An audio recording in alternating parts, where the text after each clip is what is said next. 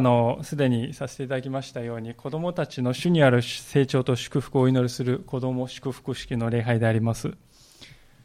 あの子どもたちの姿を見ながらですね自分自身の幼き頃をですね思い出したという方もおられたと思いますしまた孫の成長ぶりを見てですねこう目を細めたこう、えー、おじいちゃんやおばあちゃん方もですねおられたかと思うんです。またあるいは自分自身の子供の姿を見ながら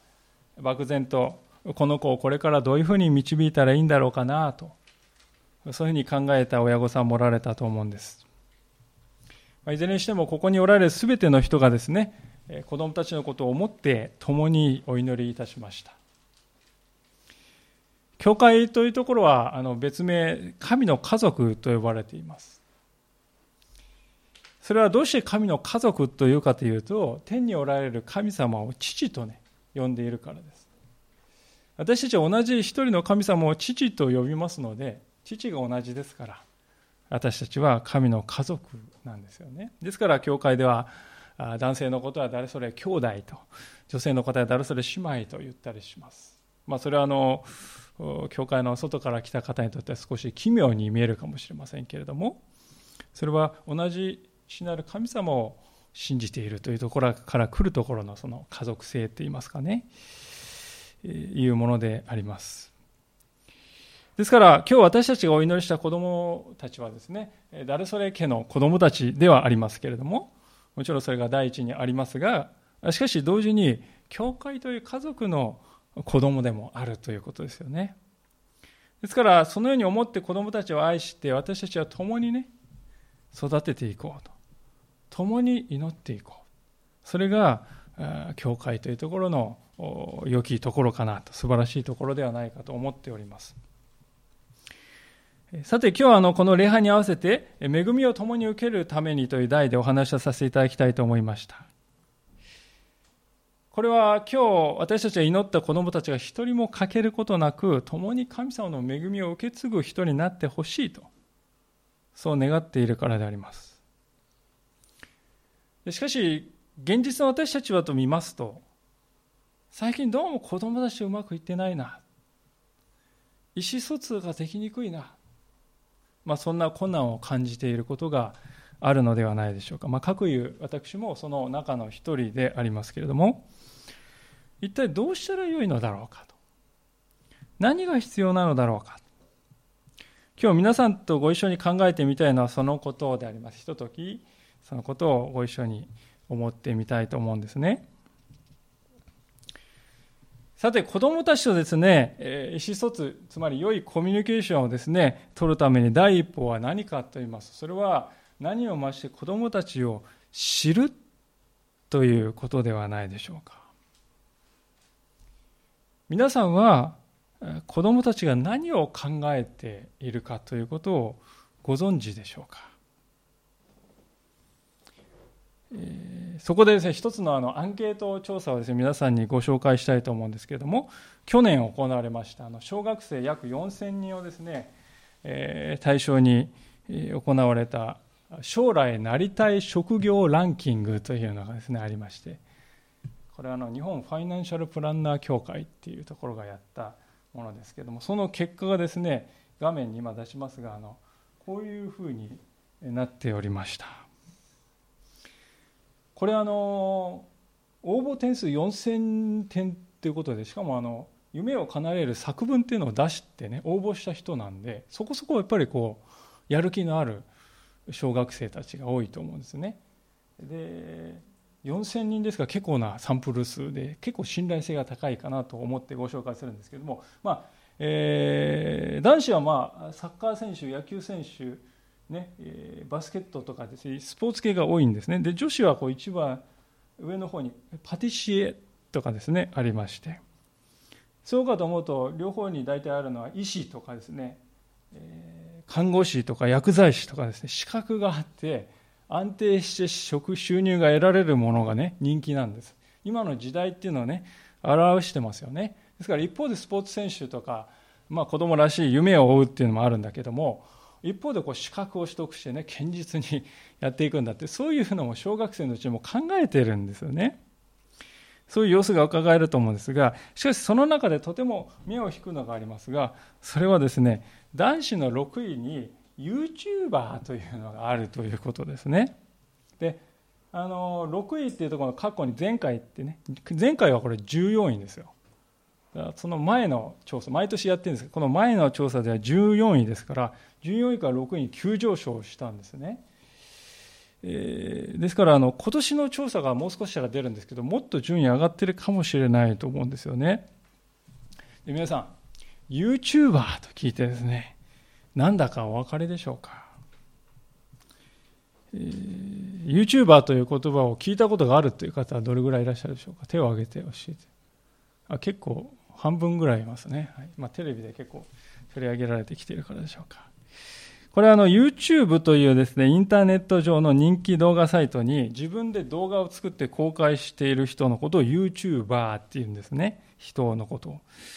今のスマートフォンとかパソコンがありますとですね、誰でも YouTube ってカタカタって一瞬で見られますので、えー、で、すごい YouTuber になりますとですね、再生回数が数千万回とかになるんですよね。あの一番日本で人気があると言われている YouTuber はですね、ヒカキンという人ですけれども、この人のチャンネル数にですね、まあ、1週間ぐらい前の段階で登録者数がですね、チャンネルに登録するってね、新しい動画あの公開されたら知らせるっていうことなんですね、登録っていうのは。その登録者数がですね、なんとこのこの人があのヒカキンという人ですけれども、まあ、なんかサングラスかけてるんでちょっとねおちゃらけチャラい人に見えるんですけど実際は非常にこう朗らかな人なんですね。このチャンネル登録者数が667万、まあ、今は多分670万ぐらいになっていると思います。670万人っていうことはですね若い世代はもうほとんど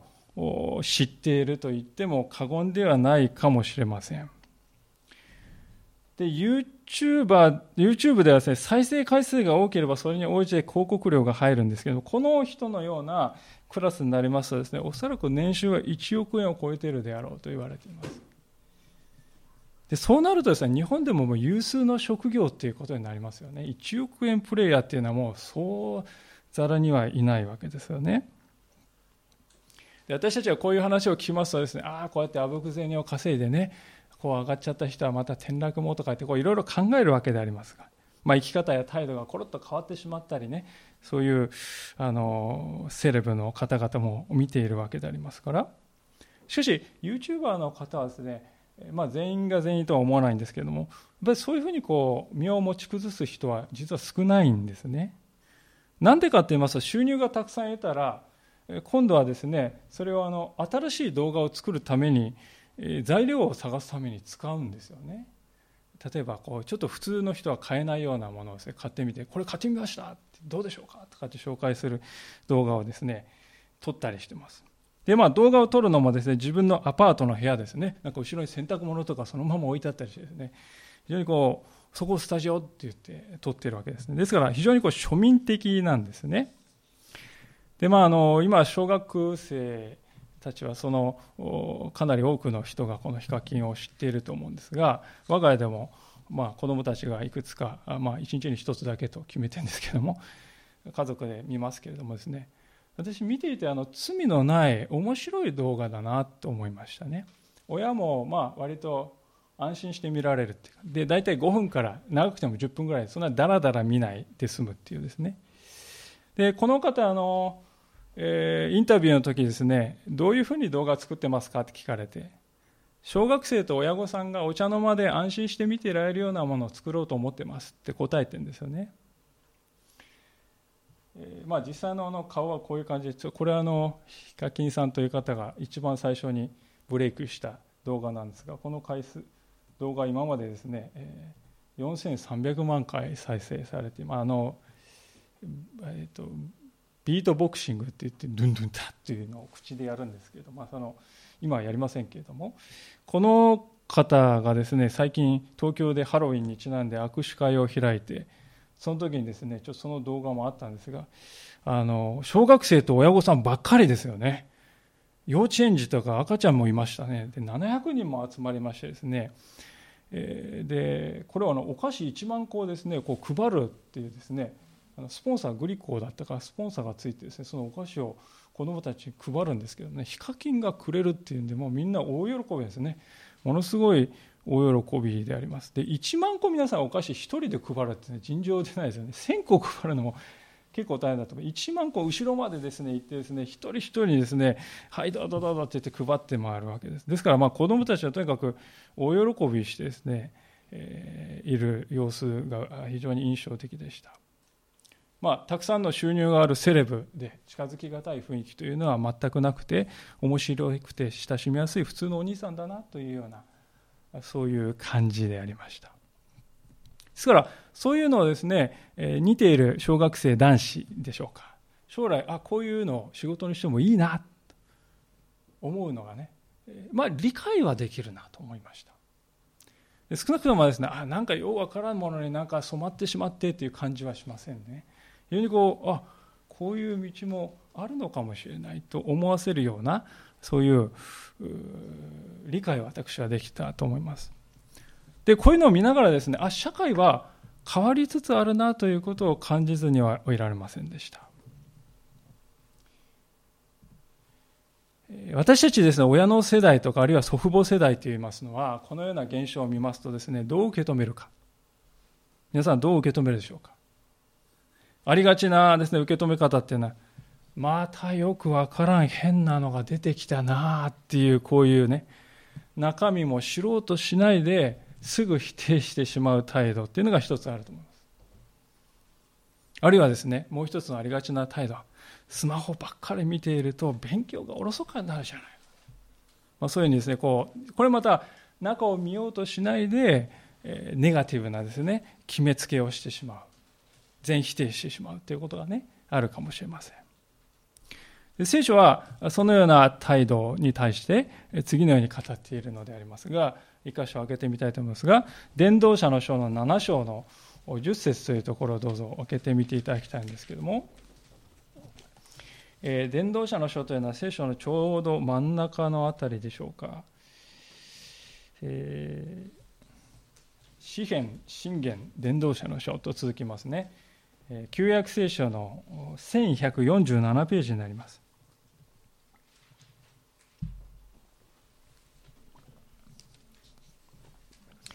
えー、伝道者の書の7章の10節をお読みいたします。旧約聖書の1147ページになります。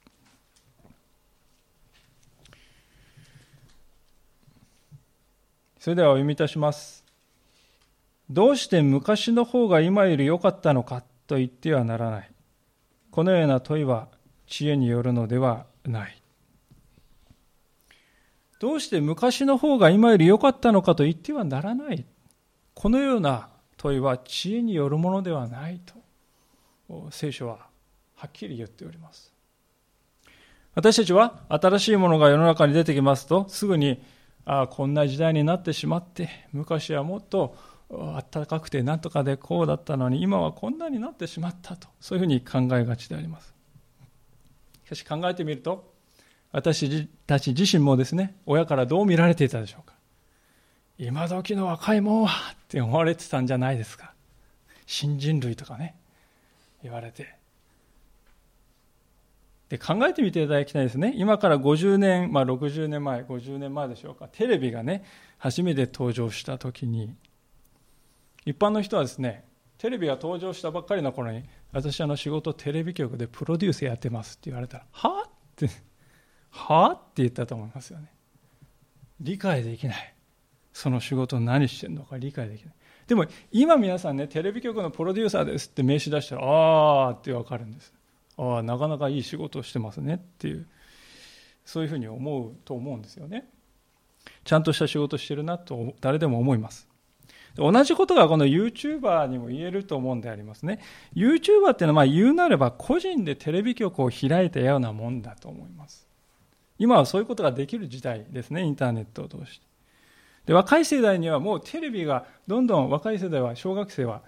YouTube の方が面白いのでテレビをだんだん見なくなっていると言われていますですから若い世代には実際のテレビ以上にこれからは YouTuber の方々は、まあ、今 VTuber っていうです、ね、違うのも出てきてますけどももう実際のテレビ以上に大きな影響力を持ちつつあるような時代を私たちは生きているということですね。で私たちはそういう変化の時代を特に子供たちの世界でこういうことが起こっているということをねようわからんからと言ってね知らないままで言っていいはずがないと思うんですよね。私たちは昔はなこうだったんだ。よく言いがちです。でもそう言った途端子供との会話は止まってしまうと思うんです。なぜかというと子供たちは昔のことは知りようがないわけです。自分の親たちがどういう経験をしてきたかそれは子供たちにとっては経験していない理解できない範囲のこと範疇のことであります。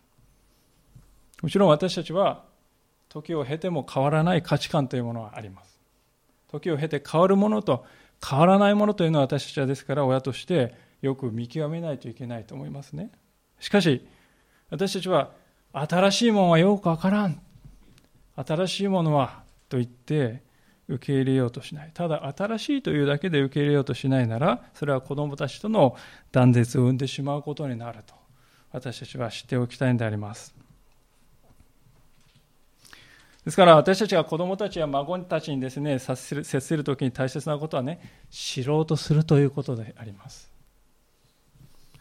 皆さん YouTuber というものはですね確かに謎かもしれません。いや実は私 YouTuber の動画よく見てますよ。っていう方もおられると思います。そういう方はよくわかるでしょうけども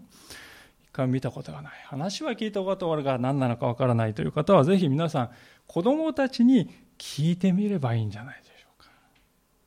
今日ね教会でこんな話聞いてきたけどあれ何なの？教えてよ。そういうふうに聞いてみたらそこから子供たちとの会話が生まれてきますよね。子供たちというのはですね大人から教わる一方なんです。子供たちのが教える機会っていうのはほとんどないですよね。子供たちが大人に教えるなんていうことめったにないですよ。ですから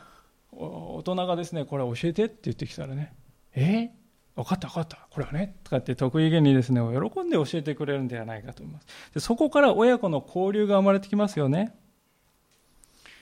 今、中高生の世代ともなると、YouTube だけではなくて、まあ、例えば、あの、えー、TikTok というですね、アプリがあるわけであります。まあ、これはあの、リップシンクって言って歌が流れてそれで口パクでね合わせた15秒ぐらいの動画を自撮りしながらねあのアップロードするんですけど、まあ、これちょっといろいろ小さい年齢の子が使って問題を起こしたりしますから私たちは注意が必要だと思いますけれどもというかみんなで同じ曲をしてみんなで踊り歌って踊りたいというね中高生っていうのは祭り好きですよね。私も文化祭ね一緒にやってもみんなで一緒の一つのものを作るっていうのはものすごい燃えるんですね。だからみんなで一つの曲に合わせて踊るっていうのはもう彼らにとっては非常にこうヒットするわけですよね。こういう全世界で1億5000万人ダウンロードして10代は14%これもっと増えていると思うんですが知ってる人だけだと8割は知っているというですね、ま、実際使っている人っていうのは14%ぐらいでありますけどもこういうのはもっと影響力をこれから持っていく時代だと思います。あるいはツイッターとかインスタグラムとか LINE とかいろいろなツールを使いこなしてコミュニケーションしています。で私たちはようわからん。未知かもしれません。ようわからないのなら子供に孫に尋ねて一緒にやってみたらいいのではないでしょうか。いや、そんな興味ないんですよ。忙しいからね、時間がないんですと感じるかもしれませんが、皆さんインターネットというのは楽しいんですけれども楽しさの反面危険もありますよね。多くの事件あるいは依存症を生んでしまうという問題もはらんでいるんです。ですから私はもうこれは言ってみればですねこのスマートフォンとかインターネットというのは包丁みたいなものかなと思います。包丁というのは正しい使い方をすると料理に非常に役立って包丁なしでは生きていけないぐらいの大事なものであります。しかしその包丁を間違った使い方をすると非常に危険な、ね、ことになりますよね。同じことがですね、あですから皆さん包丁ですね、子供たちに渡すときに非常に神経使うんじゃないでしょうか。はい。持ち方こうとかってね。使い方こうよ。あの、3歳ぐらいの子供に包丁をポーンと渡して使ってみろっていう親はいないと思うんですよね。ですから、スマホも同じようにすべきですよね。インターネットに対しても。私があの常々感じることはですから、もし子供さんにスマホを渡そうとするのならば、自分も使うべきだということです。時々、親御さんはガラケーを使っているんだけれども、子供さんはスマホという方がおられますけれども、それは非常に危険だと思いますね。私は。親が使い方がわからないものを子供に渡すというのは、これは危険であろうと思うんです。親がわからないものは子供には渡さないというのがね、これが子育てにおける大事な鉄則だと思うんですね。ですから、子供がスマホを使うのならば、親も一緒になって使うべきだろうと思います。子供が何らかのアプリを入れたいという、じゃあまず自分が入れてみて、一緒に確認してみる、使ってみる、そして、えー、ね、そうすると楽しい面が見えてくると同時に問題の面も見えてくるのでそして子供とアドバイスをすることができる使った上で言うのなら子供はね、それを分かったと言って聞いてくれるんじゃないでしょうか。使ってもいないのに、今時のこれは、新聞に載ってあれは危ないからやめなさい。なんで分かるの？って言われますよね。ですから使い方を一緒に考えて使う。今からの時代というのはデジタル化がますます進んでいく社会になります。皆さん2年後にはですね、携帯電話の通信速度は今の100倍になると言われています。5G っていうね、今 4G、4G って言いますけど、5G というのが出てくると、今後3年、2年から5年ぐらいの間に100倍の通信速度になります。ですから、もう常につながっている時代になりますね。ですから私たちはそういう時代に何の備えもせずに子供たちをそういうこう変化の荒波の中にね、ポーンと放り出す手はならないと思います。一緒に船に乗るべきだと。共に子供と旅をしていくべきなんだということをね、ぜひ知ってほしいと思うんであります。さて、このようなですね、親子の在り方を実現していく上で大切な聖書の基盤となるのが今日の聖書の箇所であります。この箇所はですね、直接的にはパウロという伝道者の生き様をですね、語っているんであります。しかし同時にこの箇所っていうのはあらゆる人間関係に当てはまる大事な原則を語ってくれているなと私は思っています。でそれはあの親子関係においても同様だと思うんですよね。でこの今日のパウロの言葉の核となっているのがこの第一コリントの9章の19節の言葉でありますのでもう一度ここを読みたいと思います。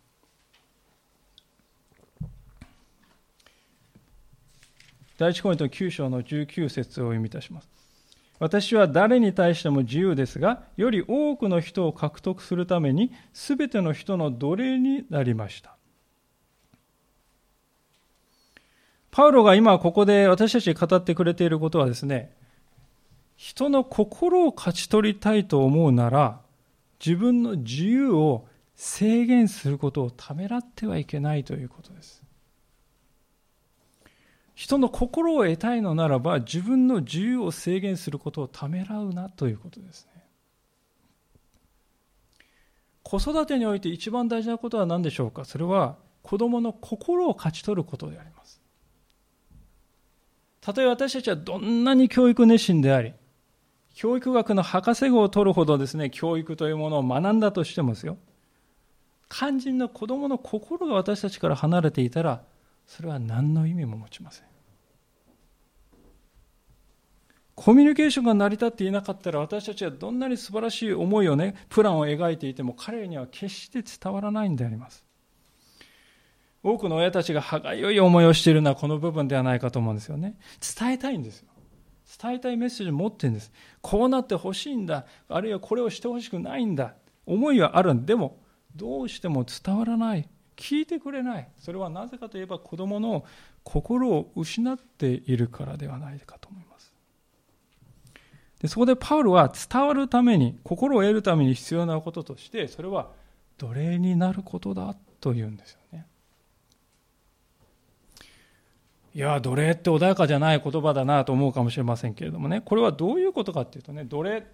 その人の言いなりになって言われたことをね、何でもはいはいってやるっていうことでしょうかって思うかもしれません。そういうこと言ってんじゃないですね。パウロはその前で何て言ってますか？誰に対しても自由人だと、自由だと私言ってますよ。自由人なんだ私ははっきり言ってます。誰の束縛も受けない、誰にも干渉されない、そういう自由を持っている人間ですってはっきり言ってますよね。なぜそういう自由に得られたかというと、パウロは人からの評価というものに対してですね、もうきっぱりこう死んだからですよね。皆さんは人間関係においてどういう時に不自由になるでしょうかそれは人の顔色を気にして生きる時じゃないでしょうかあの人は私のことどう思ってるのか？自分は社内でどう思われているのか？まあいろんなことがですねこう気になってね悶々とし始める時に不自由だな。とはあ疲れた。でそういうふうな状態っていうのはある意味人の顔色の奴隷になっているってことじゃないでしょうかね。人の評価というものの奴隷にされてしまっているってことじゃないかと思うんですよ。イエス・キリストを信じるときに人はですね、そのような人の顔色を伺う生き方から解放されるんであります。なぜかというと、たとえ世界中の全ての人が私を見捨てたとしても、このイエス様は私のことを決してお見捨てにならないっていうことが分かるからですよね。世界中の全ての人は私にそっぽを向いてもイエス様はそっぽを向かないって分かるんです。でこういうですね体験をすると本当にこれは絶対的な安心感ねよりどころっていうのは私たちは心に与えられるんじゃないでしょうか。でこういう安心感を得て初めて人は本当の意味で人に左右されない人生を生きられるようになるわけです。パウロという人はまさにそこに絶対的な平安を得ていた。ですから彼はね自分のこと自由人ですと言いますね。でそのような自由人ですと自分のことを言うパウロがあえて私は奴隷になりましたと言ってるんですよ。そこに非常に大きな意味があると思いますよね。これはパウロが自由人でありながら自分から自分の自由を制限したりあるいは放棄したっていうことをね表しているからであります。じゃあ今のこの話がどうして親子のコミュニケーションにおいて大切なのか。それが次に見たいことでありますがそれはですねこれこそまさに親があるいは祖父母が子供や孫に接する時になすべきことだからであります。皆さん本来的に言いますとです、ね、親と子供の間っていうのは圧倒的な差がありますよね。親が子供を産んだんですよ。親の意思がね子供を持とうっていう意思がなかったらここの子供は存在もしなかったんですから。子供が欲しいという願い、子供を産もうという決意、それがなければこの子供は存在もしてないんですよ。ないんです。無なんです。ですから子供は100%親にね、存在を依存してるんであります。親は逆でね、何も子供には依存してません。何一つ依存してません。ですから、親は富士山のてっぺんにいて、子供は一番下の0メートルにいる。麓にいる。それぐらいの違いがありますよね。でですからこれはですね気をつけないと親が言うことは全て上から目線になってしまいかねないということなんですよね。子供っていうのはですね自分は親とは違うんだっていうことを内心では理解してますよ、ね、同じなんだっていうふうに振る舞ってくるかもしれませんけどもでも内心ではね違うな自分は子供なんだって分かってるんです。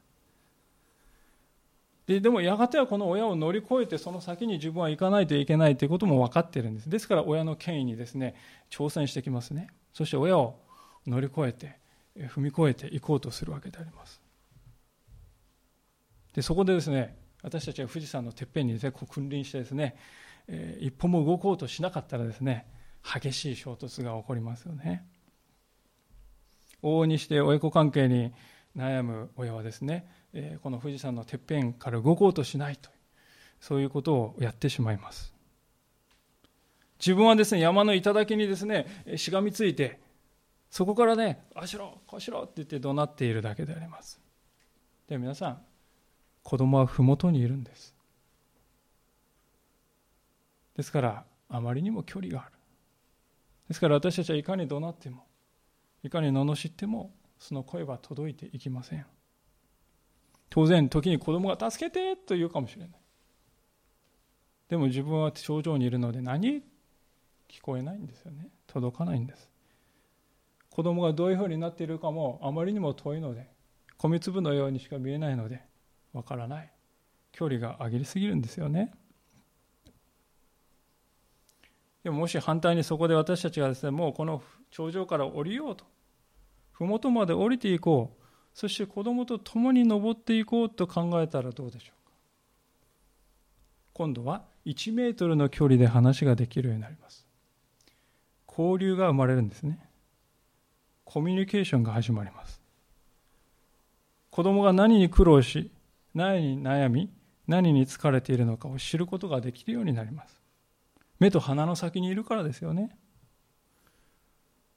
皆さん、私がここで言っているのは心の距離ですよね、のことを言っているということをぜひ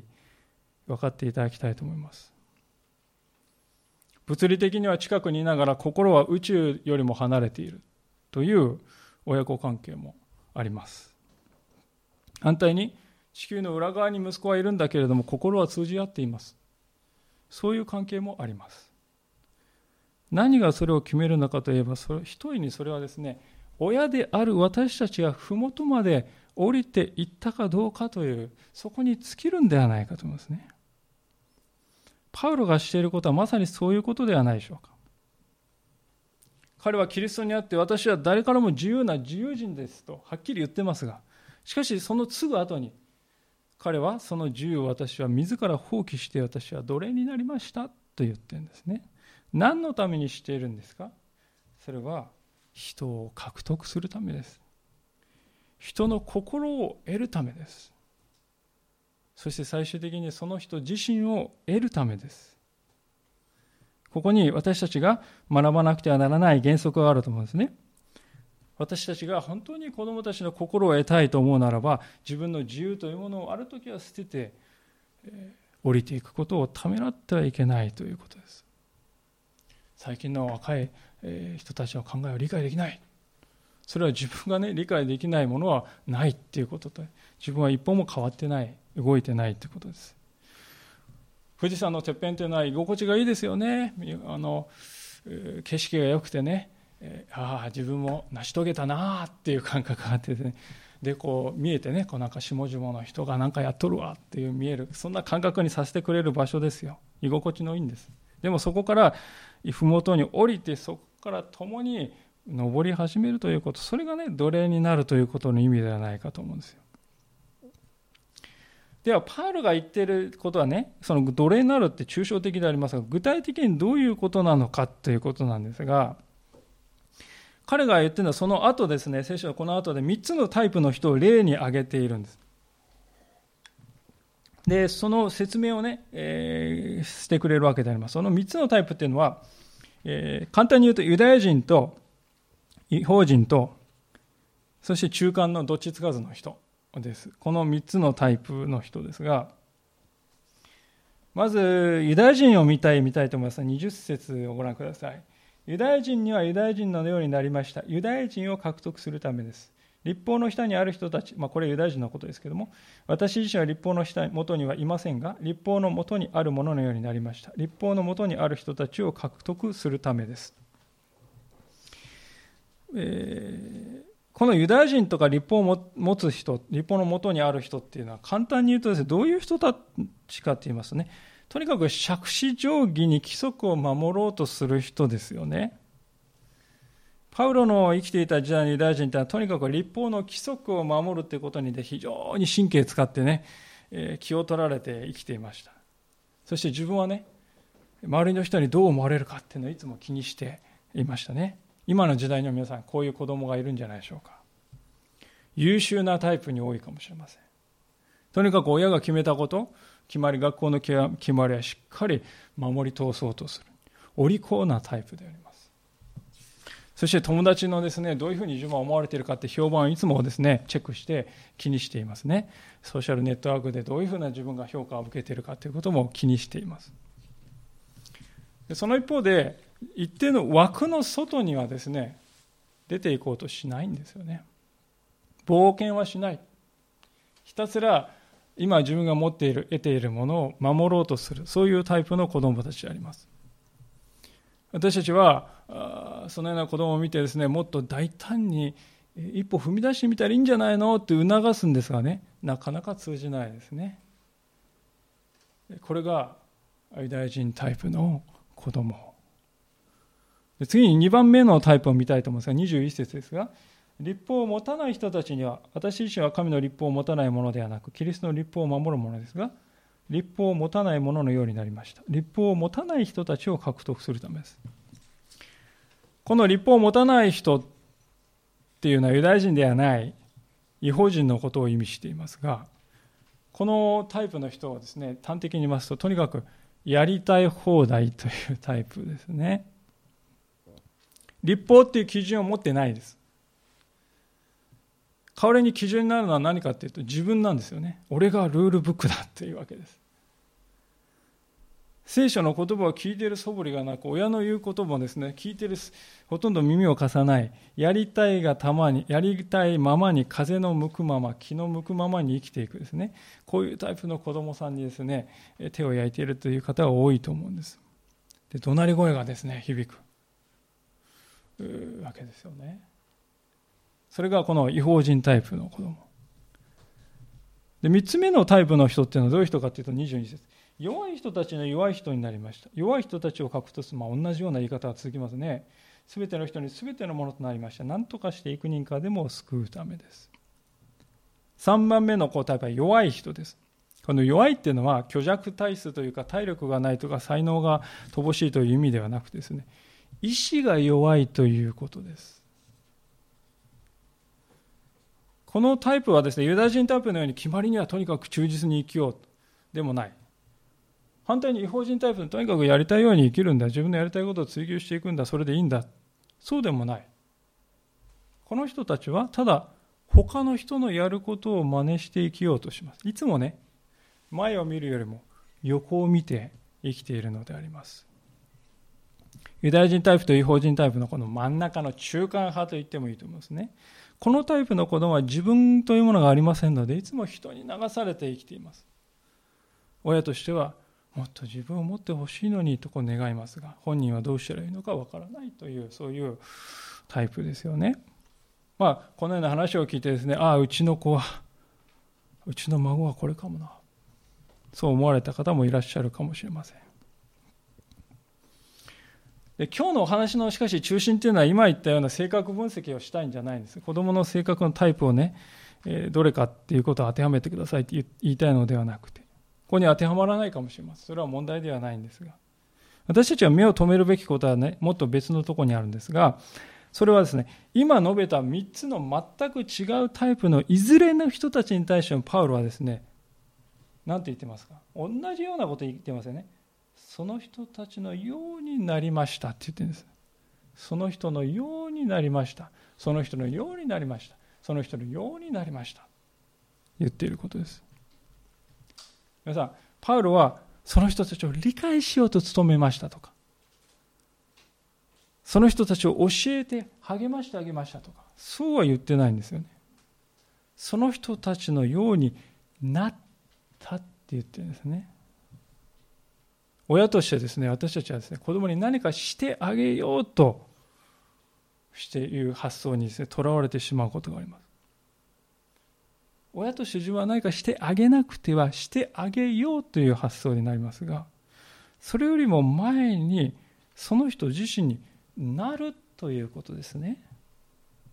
これはあのいくら強調してもですね足りないぐらい大事なことであります。皆さんはですね、共感という言葉を聞いたことがあると思うんです。共感って、共に感じるということです。でこれが子育ての中心であります。共に感じる。大切なことはですね、共感するということは皆さん、理解することとは違うんだということなんですね。なぜなら理解するということはですね、自分の立場を変えなくてもできてしまうんですよね。さっきの富士山の例えを思い出してください。富士山のてっぺんからですね、こう見下ろしてみますと、下界がよく見えるんです。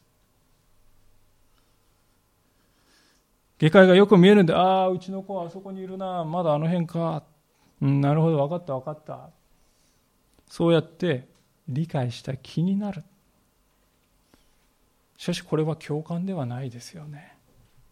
なぜかというと、親である私たちは一歩も動いてないからです。一歩も変化してないですよね。何も変わらないです。共感というのはですね、共に感じるんですから、共に感じるためには、私たちが頂上を降りなくてはいけません。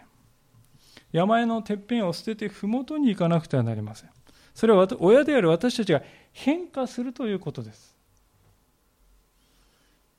すなわち子供は不完全です。子供は足りない存在です。子供は未熟です。子供はたどたどしいです。子供は愚かで、時に愚鈍ですらあります。そういった全てのものを受け入れて、私の方がそこに降りていこうと考えるということです。彼らは低いところにいますが、その低さというものを自分のものとして受け入れるということですね。そこになる、そこの人になるということなんです。まあ、言葉を書いてみますと、彼らの立場に自分を置いて、彼らの目を通して周りを見るということですね。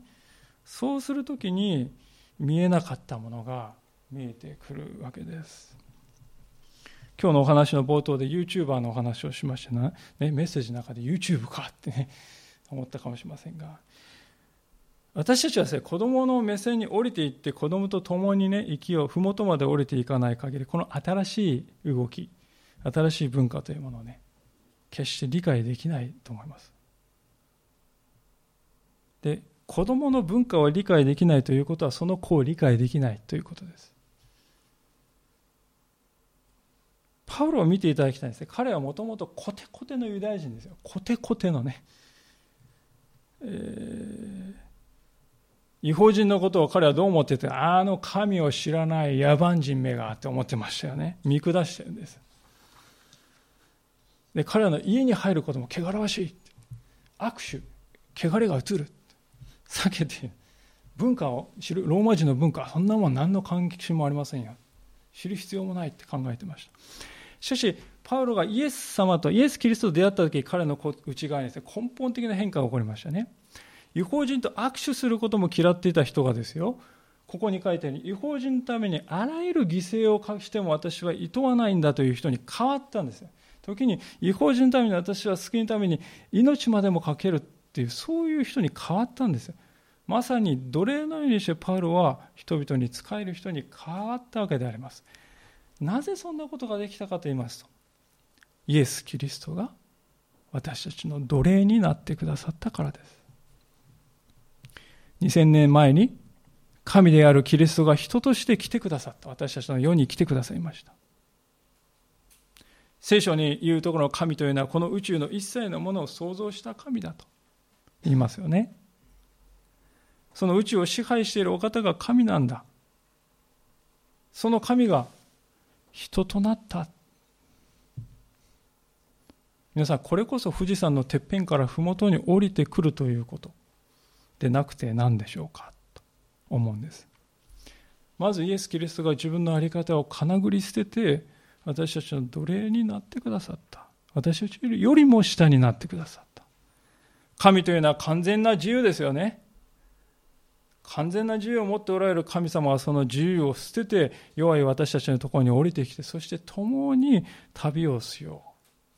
旅人になろう。私はあなたと共に生きる旅人となろうと言ってくださった。私たちは時にですね登り方が分かんなくなるんです。その私たちに道を教えてくださった。時に私たちはですね滑落するんです。行っちゃいけないところに行ってですね道がここなのか何なのか分からないって言って転げ落ちて傷つくんです、ね、そういうことを私たちは人生で経験します。そこに私たちイエス様は来て助けてくださる。ご自分の命を懸けて助けてくださる。パウロという人はこのキリストに出会ったんです。だからこそ彼は全ての人に奴隷になるということができたのでありますキリストというお方はまず私たちは奴隷になってくださったからそれができたここに私たちは子育ての土台があるんではないでしょうかキリストが私たちに示してくださったそのように私たちも子供のところに降りていくべきではないでしょうか。そして彼らと共に旅をするべきではないでしょうか。彼の目線に降りてへり下って自分の身をそこに置いて彼らの目で周りを見つめてみると。その時に初めて共感が生まれてくるのではないでしょうか。共感のあるところには愛があります。愛のあるところには交わりがあります。そして交わりのあるところには救いがあるのであります。私たちが本当に子供たちはそのような交わりを持っているのなら子供たちは私たちの時に耳に痛い言葉も聞いてくれるのではないでしょうか。パウロはそして今日の最後の箇所でそうまでして人の奴隷になるのは何のためかということを語ってくれてますがそこをご一緒に見て今日のお話を終わりたいと思うのであります。23節の言葉ですが私は福音のためにあらゆることをしています。私も福音の恵みを共に受けるものとなるためです。私も福音の恵みを共に受けるものとなるためです。皆さん何のために子供さんやお孫さんを育てておられるのですか？それをお伺いしたいと思うんです。学歴のためでしょうか？収入のためでしょうか？